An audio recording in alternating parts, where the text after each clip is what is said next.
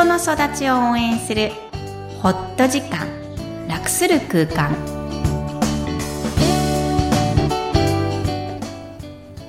皆さんこんにちは、声ラボの岡田です。こんにちは心理師のみきこです大家好 Hi everyone みきこさんよろしくお願いします。お願いします今回は対談となりますので、まずはその対談からお聞きください。こんにちは。こんにちは。本日は香りの空間演出を手掛けておられるフレグランスプランナーの伊藤あゆみさんにお越しいただきました。改めましてよろしくお願いします。よろしくお願いいたします。フレグランスプランナはい。なかなか聞かない言葉ですよねー。。はい。ぜひ、事業紹介、もしくは伊藤さんのやってることから教えてください。とショッピングモールとかに行くと、はいあこのお店いい香りがするってご体感いただいたことありますか？うん。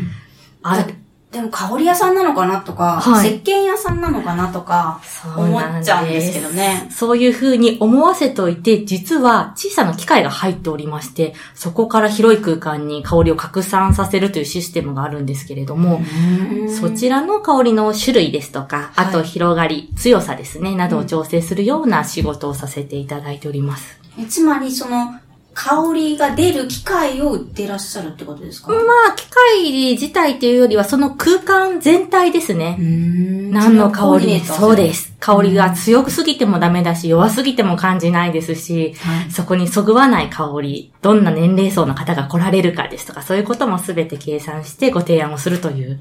すごい。えーじゃあ例えば、はい年齢が高い人はどういう香りが好きで、若い人はこういうのがあるとか、はい傾向があるんですか？あります。例えば若い方だと、はいピーチですとか、ピーチ。はい、いちごですとか、やはりフレッシュな果果物の可愛らしい香り。例えば消しゴムって、なかなか紅茶の香りの消しゴムってなかったですよね。はい、やっぱいちごですとかぶどうですとか、そういう風な可愛らしい香りが多かったですし、大人の方になれば、やはり多少落ち着いた香りですね。ウッディーな香りですとかはい、うん木のような香りですとかはい、オレンジでも果汁ではなくフレッシュなピールですね。皮の、か皮ですね。なので、あそうなんです。なので、はいそれはそのまま出さないそうです、そうでです。なるほど、なるほど。はい、いろいろ手を加えて皆さんにその空間を楽しんでもらう一つとして香りをご提案するようなことをさせていただいてます。なんか楽しそうですね。楽しいです。香りオタクなんですか？香りオタクです。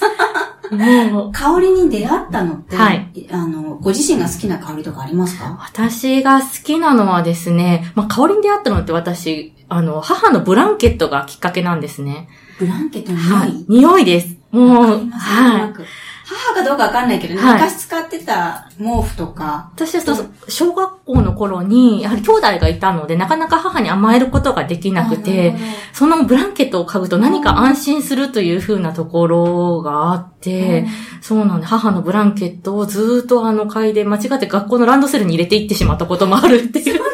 ちゃうの そんな大きなお昼寝ブランケットみたいなやつなんですけども、それぐらいの気づきから、やはり人って何かこう安心したりですとか、ね元気になるものがあるんじゃないかっていう風なところがありまして、まあ最近で言うと、やっぱりこう、仕事に行く日の香水とお休みの日の香水を分けるようにしてるんですうね。ん、さすが、はい。切り替えをしてるわけですね。そうです。家に出る前にその香りをシュッとすることによってですね、よし仕事モードだやるぞっていう風なところになったりですね、休みの日だと少し遊び心のある、いつもよりちょっときついような香水をつけたりですとか、お仕事の時に香りがきつすぎると、もちろんご提案する商品とかもそうですし、あとは人によってはあまり香りが好きじゃない方もいらっしゃるので、ね。はいはい。そういう方にも不快に思われないようにほんのり香るという香水を選んでおりまして、休みの日はもう出かける相手ですね。男性なのか女性なのか、なるほど。先輩なのかとか、そういう風なところで使い分けることによって、こう自分を香りで演出するっていう風なところと、見えないところで演出してるわけですね。そうなんです黒子なんですね。はい。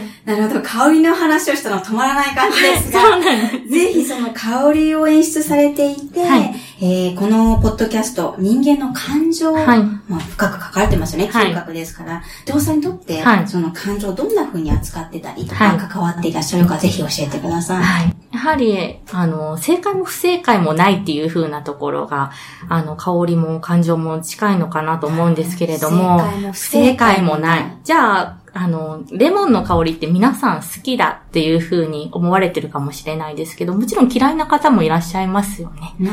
で。はい感情もこの場所だとこの感情にならないといけない。例えばうんお葬式だと皆さん悲しんでいるはずだっていう風になりますけども、そうじゃなくてもいいんじゃないかなっていう風な、そこで深く悲しまないといけない人と、そうじゃない人っていう感情のレベルもいろいろあってっていう風なところで、すごく香りと近いところがあるなと思います。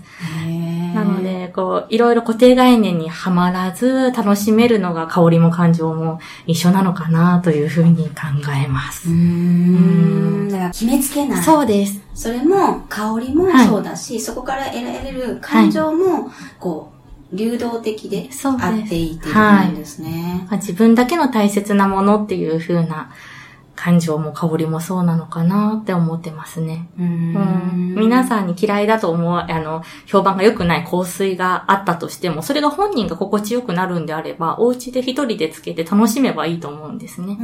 はい臭いとされてでも、はい楽しければそれでいいってことですよね。はい。あとは時代がありますので、今のトレンド流行りっていう風な、うんうん。あの、例えばで言うと昔発売された香水だと、この香水臭い、おばさん臭いって言われているものも、年齢層が高い方からすると高級感のある気品のある香りだって思われるっていう風なところがあったりですとか。うん歴史があるそうです。ねはい。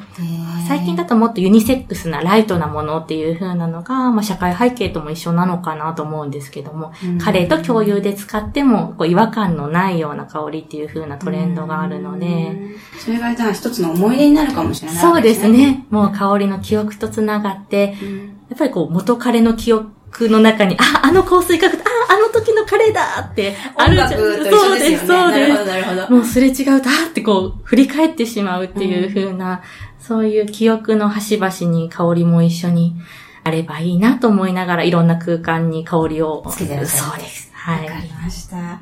じゃあ最後になりますが、伊藤さんにとって感情とは何ですか？ご質問させてください。感情は、そうですね。なのでやっぱり、正解なくていい。楽しんでいい。正解なくていい、楽しんでいい。うんじゃあ香りと一緒なんですよね。そうです香りと感情がもう一緒になって聞こえてきちゃうんです。そうです。私の中では多分一緒なんです。香りそうです。だから決まらないじゃん。無限大になるっていう、はいそうなんですすよね。で、えー決めなくていいと思います。感情も、はい、香りも。楽しめば。楽しめばいいと思います。名言ですね。ありがとうございます。今日はフレグランスプランナーの伊藤あゆみさんでした。本当にありがとうございました。ありがとうございました。はい、いかがだったでしょうか？香りの空間演出うんを手掛けておられて、えー、もうキラキラしてる方なんですが、はい。香りが嗅覚に、うんうん。あのー刺激するってすごくいいことなんですよっておっしゃってるのが印象的でしたね。で、感情に関しても、正解も不正解もないっていうのが印象に残りました。そうですね。うんあの、前も、ミキさん自身が、あの、香りと感情って結構強い結びつきがあるようなことをおっしゃってたので、うんまさにそういうことを言ってるのかなと思いましたそう、けどね。すごいあるみたいですよ。お店からの引き合いも。ああ、はい。そうなんですね。うん、逆にここで言ってなかったのは、あの、自分の体臭。